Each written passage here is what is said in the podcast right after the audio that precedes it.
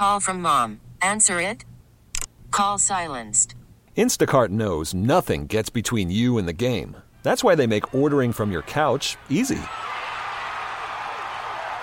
Stock up today and get all your groceries for the week delivered in as fast as 30 minutes without missing a minute of the game. You have 47 new voicemails. Download the app to get free delivery on your first three orders while supplies last. Minimum $10 per order. Additional terms apply.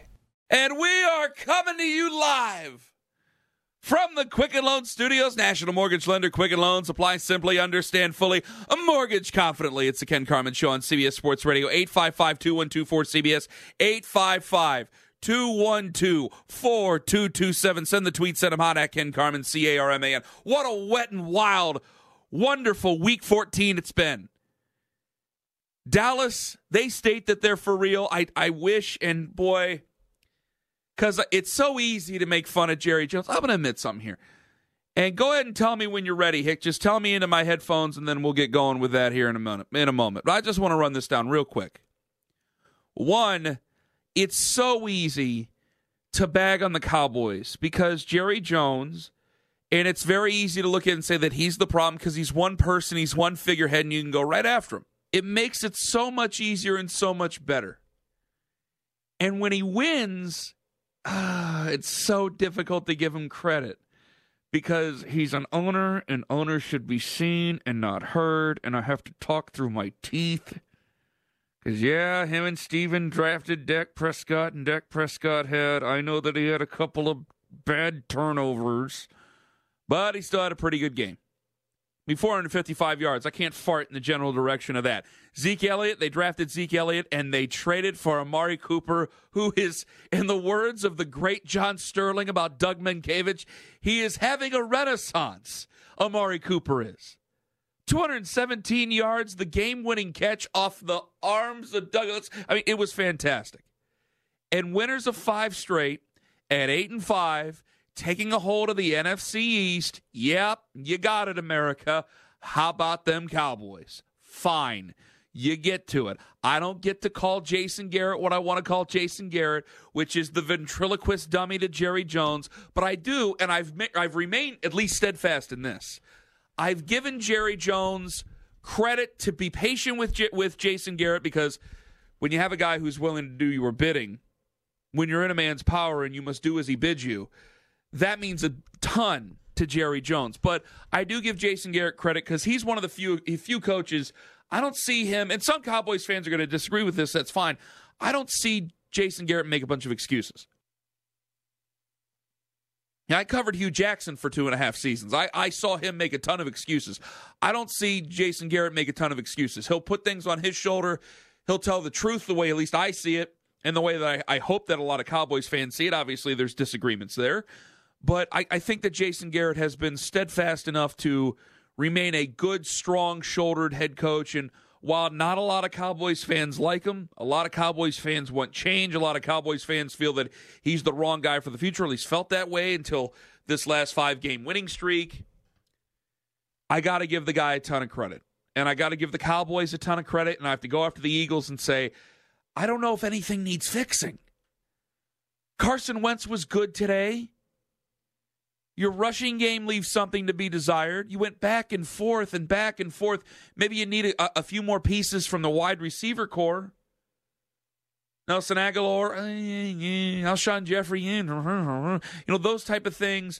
I, I, can't really leave a bunch of the doorstep of Carson Wentz. I thought that he was very effective today. Hey, you lost in overtime, 29 23. Make a stop. And I just look at the I look at the Eagles and I think, man, maybe it's just one of those Super Bowl hangovers. It's just not your year. Just hasn't been it. Hasn't bounced your way.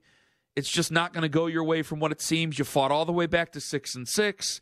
This was a big moment. You have captains talking trash. Hill calling the Cowboys a bunch of chokers. And then you're the ones who, in the moment, in the spotlight, in Dallas, with a chance to snuff them out, to put yourself right back near the tippy top of the NFC East, and in turn, put yourself back into a driver's seat to get to the postseason again and to erase everything said. You're the ones that couldn't make the final stop. You're the ones that couldn't stop on third and short and fourth and short. You're the ones that couldn't keep them to a field goal. You're the ones who choked. You fight back, you give it up. You fight back, you give it up. You fight back, you give it up. And in the end, you're the ones who choke. So while you're going to have to take it on the chin, and it's sure going to suck to be you this week, you're going to have to wear this because you've earned it at six and seven now. Because there's a new hombre who's at the top of the NFC East. It sure as hell is in Washington. They're looking to see if Mark Rypien can come back for them. And it sure as hell is going to be the New York Giants as Eli Manning got himself at least one win over the hapless Washington Redskins, who are looking now for Heath Shuler to come back for them right now as another quarterback got injured. It isn't going to be either one of those two teams, and now it isn't going to be the Eagles. At the top of the at the top of the mountain of the NFC East, as bothersome as it is for the rest of America, the Cowboys are the ones. I look elsewhere across this league. I see the Steelers, who now at seven and five and a terrible loss against the Oakland Raiders. I don't care if it was at Oakland. You have now had losses against the Broncos. You had the Jaguars, which you snatched a victory from the jaws of, uh, jaws of defeat. You really should have lost that game, but coulda, woulda, shoulda. Doesn't matter. They ended up winning. You go to Denver and lose. You lose at home against the Chargers. You lose on the road against the Raiders. You have Ben Roethlisberger who's calling out the uh, calling out the wide receivers and then doubling down, saying that he's earned the right to call out those wide receivers. You have the Le'Veon Bell fiasco that will continue to permeate if you can't find ways to win. And if any team in the AFC North was to be taken dreadfully seriously this year, the Ravens might have something with Lamar Jackson. The Browns look like 2019 could be their year to really bounce back into this thing. It looks like the Bengals are a hapless, rudderless ship. If anybody else still had the firepower, you'd be an even more of an embarrassment than what you are. Because from what I see of the Pittsburgh Steelers are the same thing that a lot of Steelers fans see out there. And I'll ask Brad Hopkins about it later on tonight, and I'll ask you about it tonight. Because at 7 5 and 1, and some of the things that you're saying about each other, I don't even see this problem in Philadelphia, and they won the Super Bowl last year. You might see this problem in Seattle, except Russell Wilson has his team back in the playoff hunt where they really shouldn't be after Earl Thomas was giving them the finger after being carted off the field this year. What you have in Pittsburgh is a problem of a team that's won a recent Super Bowl, except they haven't won a recent Super Bowl. Guys are in it for themselves. Guys are thinking about their own personal futures, their own personal investment with it.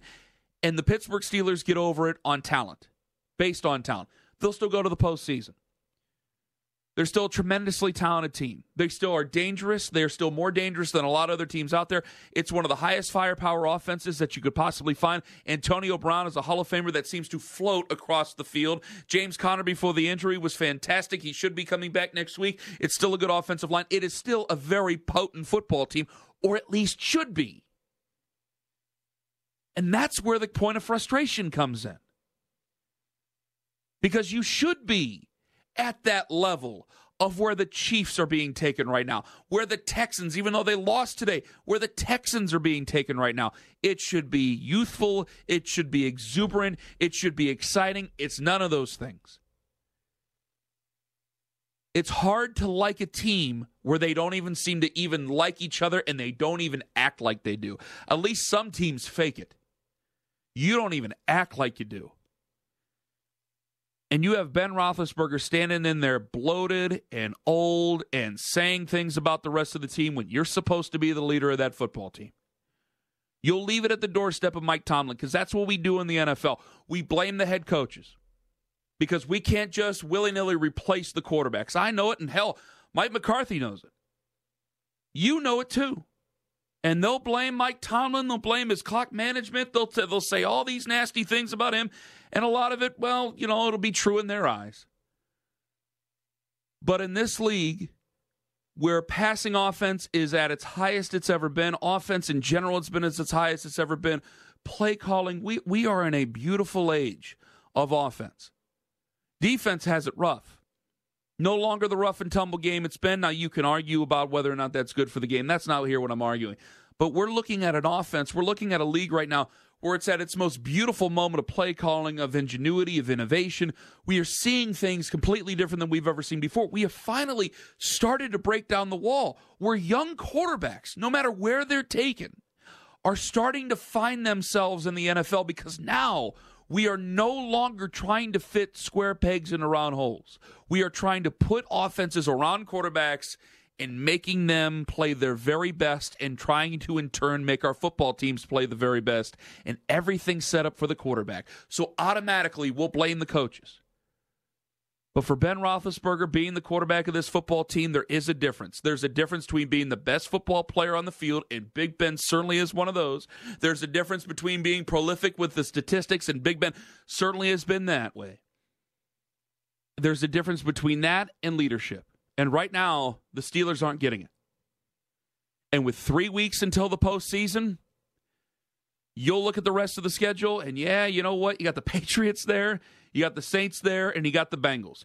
You can still, if you're the Steelers, get into the postseason. Probably walking backwards, you can still get into the postseason, but I don't know how good anybody's going to think of you.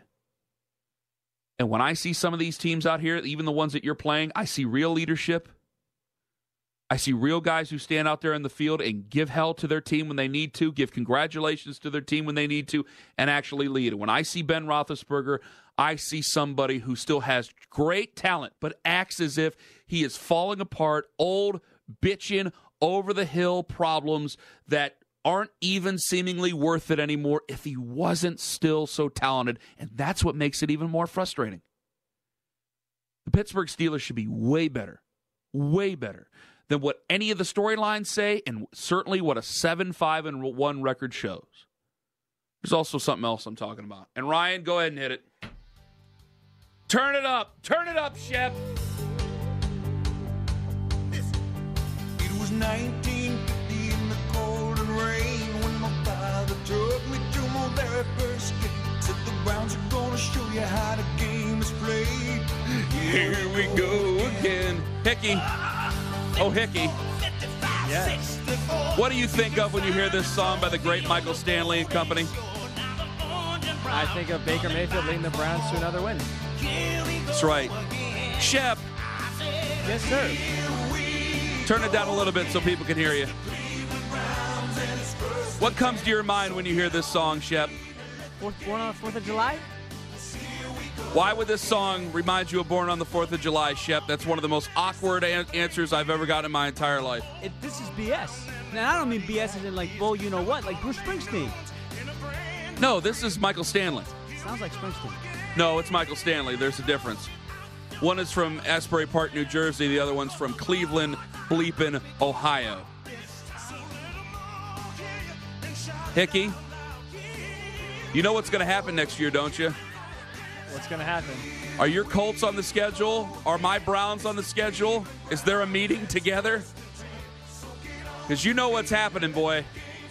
Andrew Luck, at first he was just happy to be here. Now the Colts are on their way back, and for the first time in over a generation, the Browns have a quarterback, boy. The Browns have a quarterback. They have a will. In the words of the great Marty Schottenheimer, Hickey, there's a gleam, men.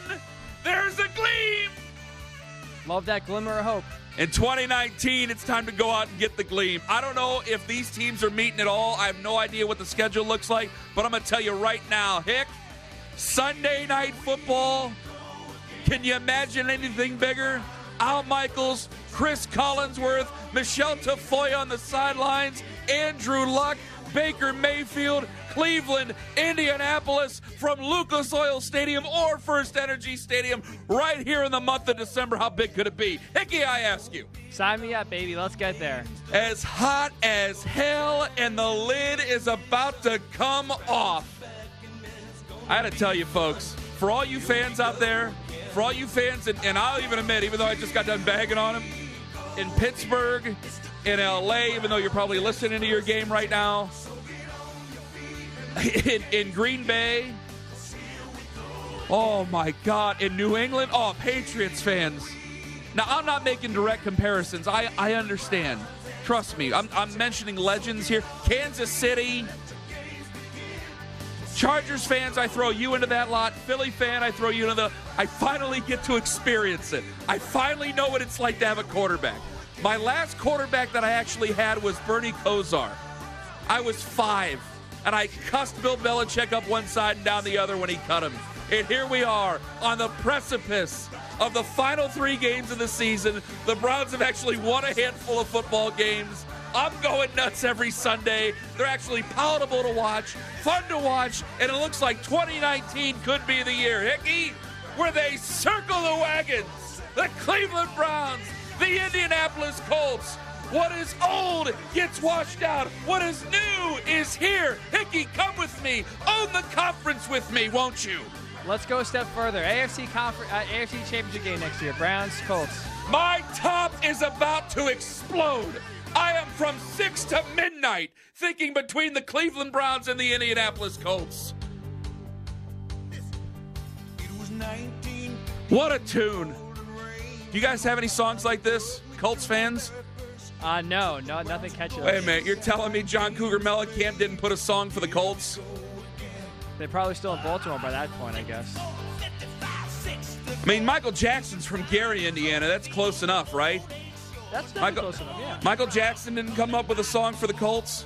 I guess not. I guess he was Damn. busy. He can. Damn! Yeah, What? we're gonna have to listen to this more than twice. I don't know. I might just keep it going the entire four hours. I'm sorry, Carolina. It looks like it sucks to be you. Poor Cam Newton's shoulder is killing him. That poor guy. You want to talk about a guy who needs surgery? He looked like he was shooting a three every time he tried to throw the ball over even eight yards.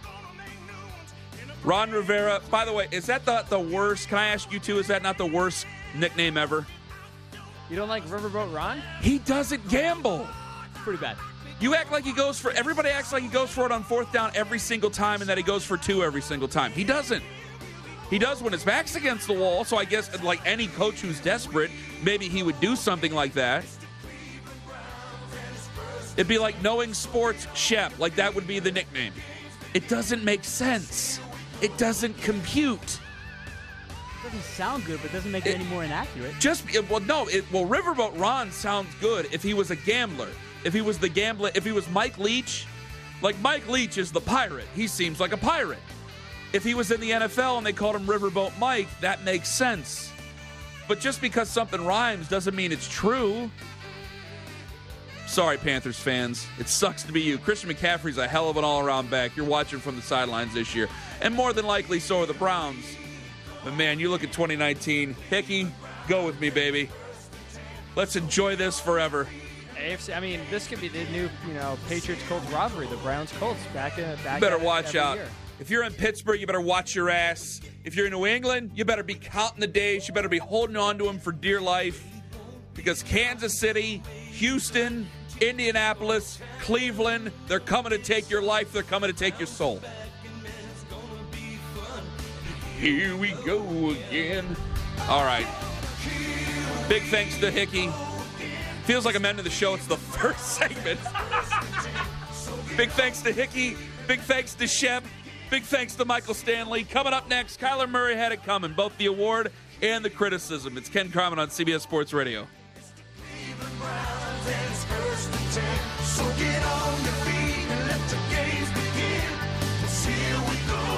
Welcome to Play It, a new podcast network featuring radio and TV personalities talking business, sports, tech, entertainment, and more. Play it at play.it.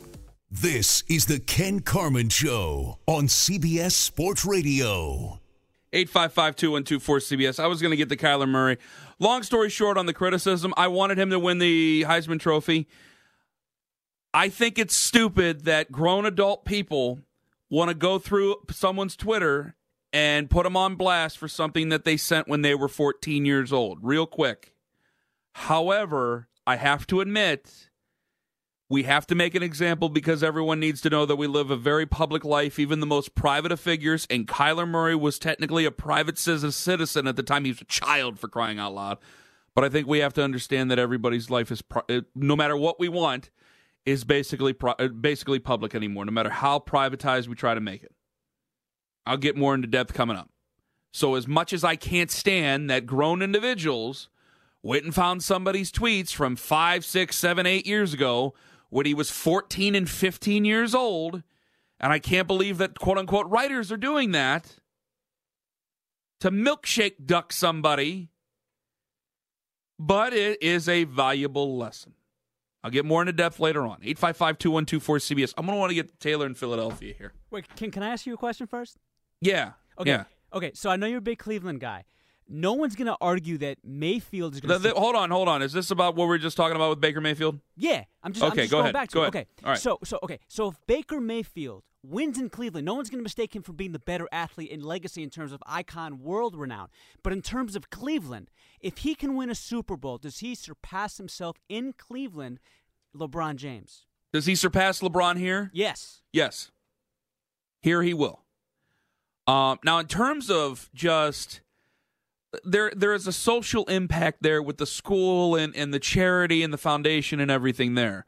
That obviously you can make the social argument, but I think with just the everyday fan, uh, Shep, LeBron even I think mentioned that. I think he might have mentioned that just a couple of weeks ago or maybe a week ago, where he because he he says he's a Browns fan. Of course, he's been a Cowboys fan and he's been a fan of other things, but he says he's a Browns fan. I'll take LeBron's word for it. What the hell, right? Uh, he he said it's a Browns town, and when a Browns quarterback does well, if a Browns quarterback ever does well, it's been a long time since we've had any sustained success with one. That they surpass everything, and he would. I got nothing against LeBron.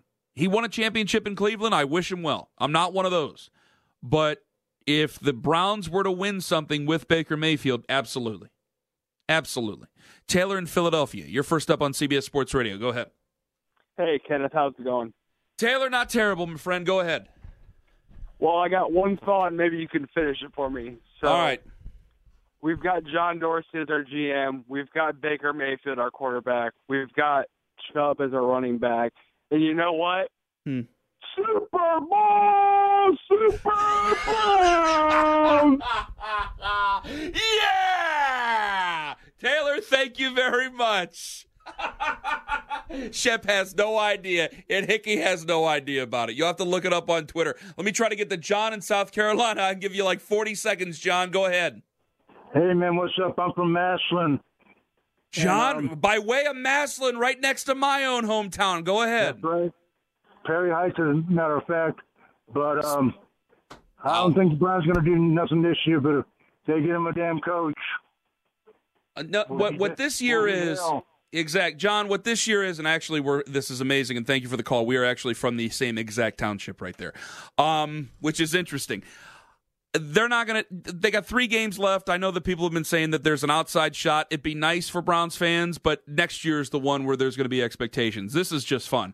Actually, winning games, a quarterback who can help them win games, an offense that's moving, good young football players. This is the fun of it. Eight five five two one two four CBS. Brad Hopkins joins us next. This is the Ken Carman Show on CBS Sports Radio. Coming up at 11:20 p.m. Eastern, 3 up, 3 down. And there's going to be one that everybody thinks is having a great week, and I have to say not so much for the 3 down part of it. But we'll get to that at 3 at 11:20 p.m. Eastern. 855-2124 CBS. Joining us right now, one of the very best that you could possibly find, Brad Hopkins, former NFL lineman for the Oilers slash Titans, host and analyst, Sirius XM. Find him all over Twitter at B underscore Hop72. Brad, we thank you very much for joining us, my friend. Ken, good to be on with you. What's going on? Uh, not too much, except for watching Lamar Jackson and the Baltimore Ravens. I don't know if there's such a thing as a moral victory. It seems like he's taken the reins of that football team. Maybe long term. What's your feelings with him? Mm, Terrell Suggs don't, said don't call it that. They didn't come here basically uh, for moral victories.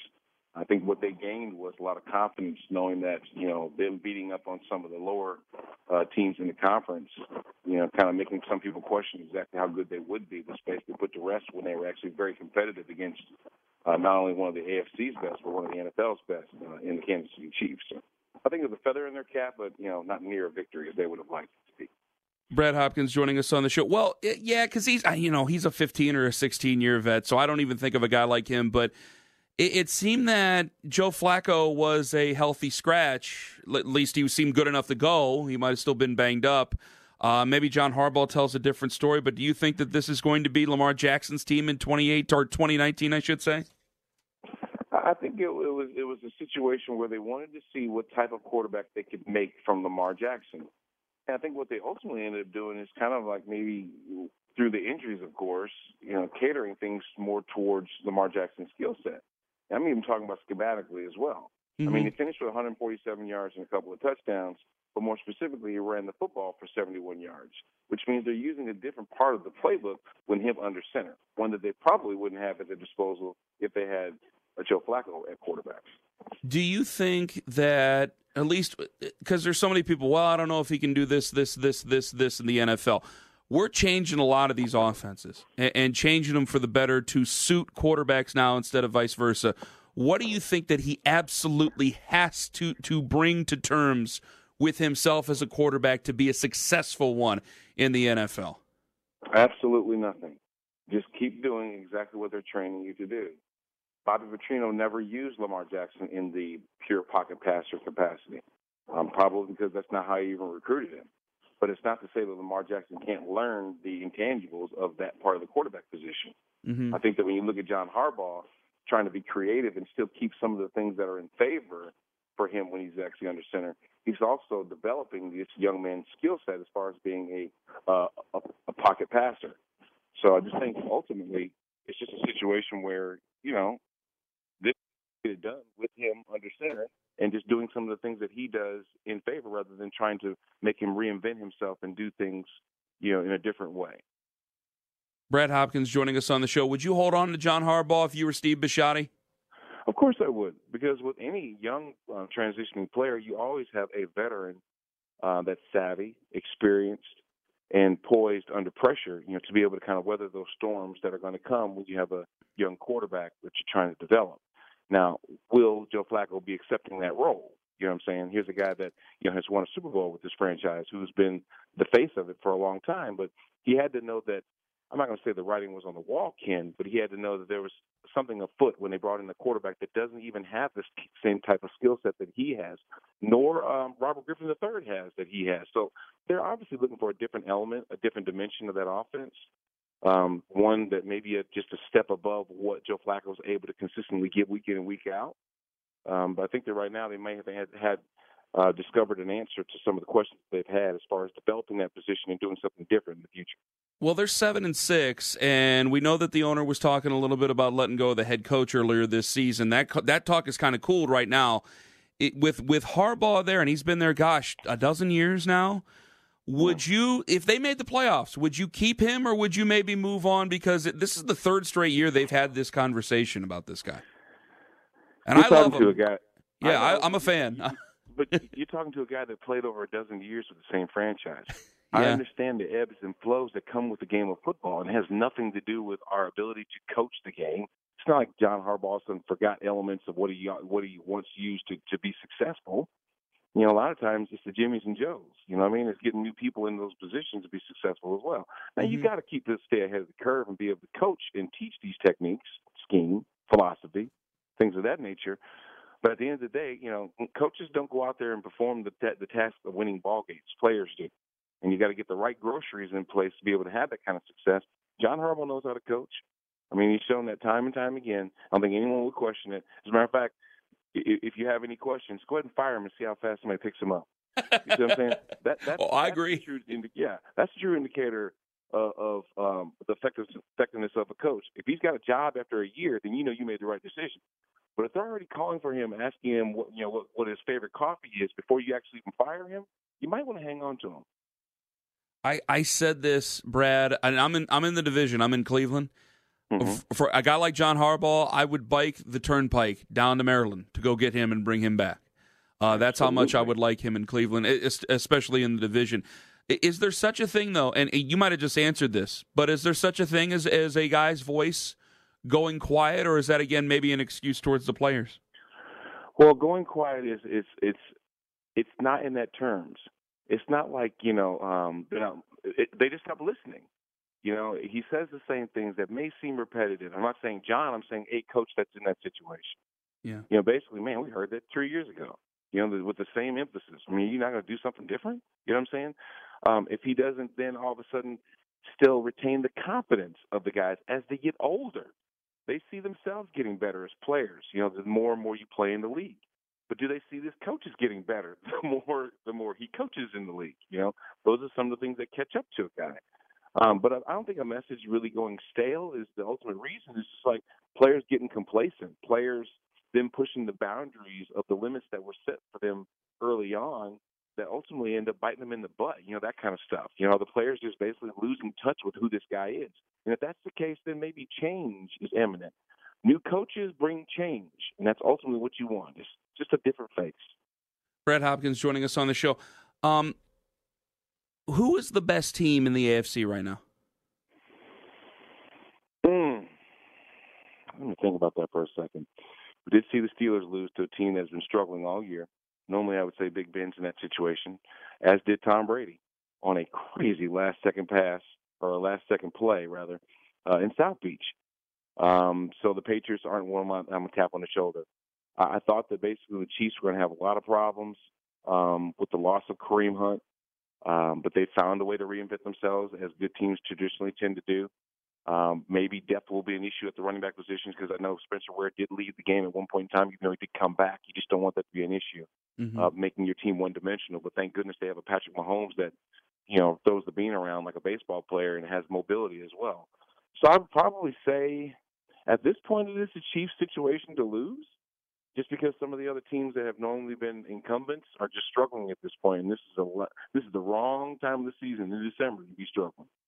It seems that guys, especially this loss to Oakland is pretty ugly, Brad. But Yeah. it, it seems Yeah. that Pittsburgh has the problems where it Le'Veon Bell's Le'Veon Bell. I understand, but guys want to get paid. Guys are talking about each other. You have guys blaming each other. It seems that Pittsburgh has the problems of a team that just won the Super Bowl without having just won the Super Bowl. Yeah, I can see that analogy because of the expectant level of success that always comes with every Steelers team. All right? Mhm. especially when you've got a veteran as as trusted, experienced, and savvy as Ben Roethlisberger. Mike Tomlin's one of the best coaches in the game, regardless of conference.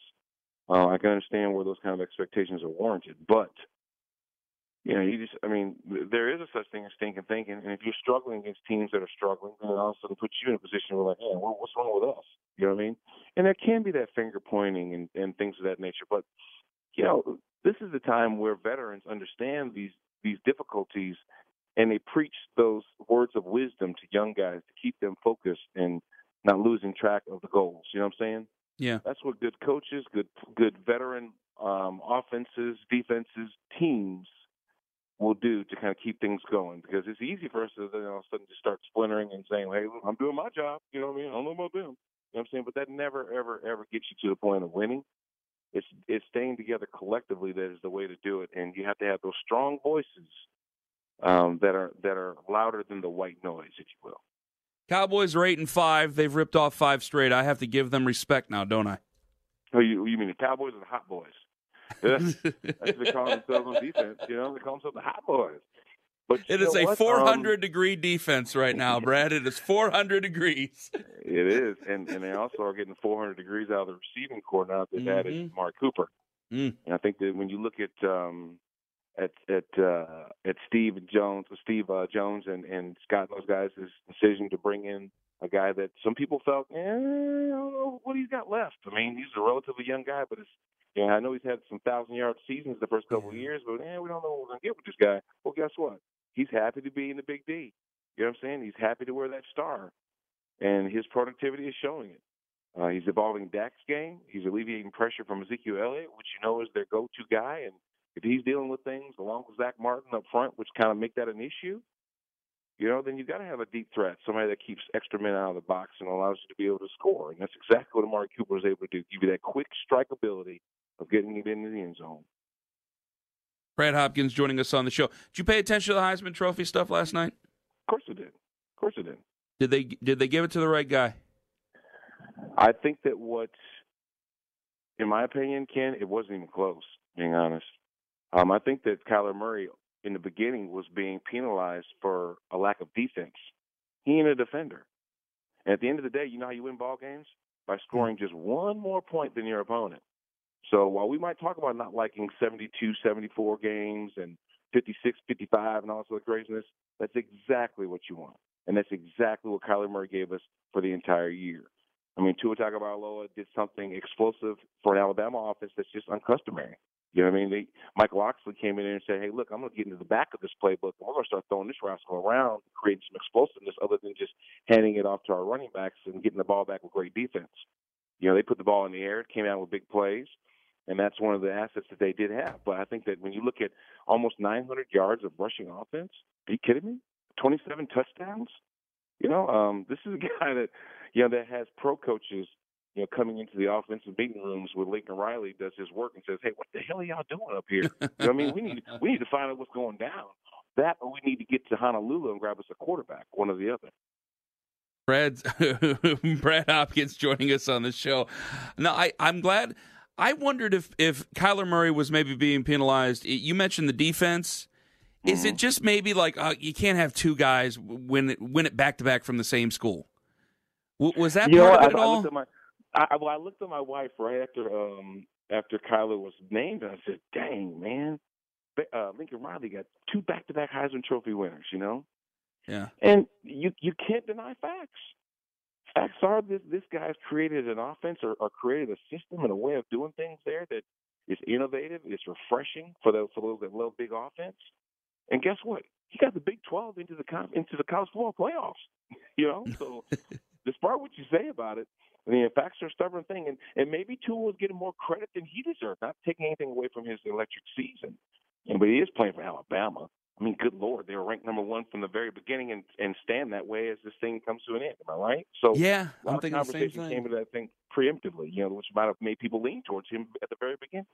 Hey, if you were Kyler Murray, would you play football or baseball? Dang it, you would ask me that. See, I understand the guaranteed cash. You know what I'm saying? That, you know, man.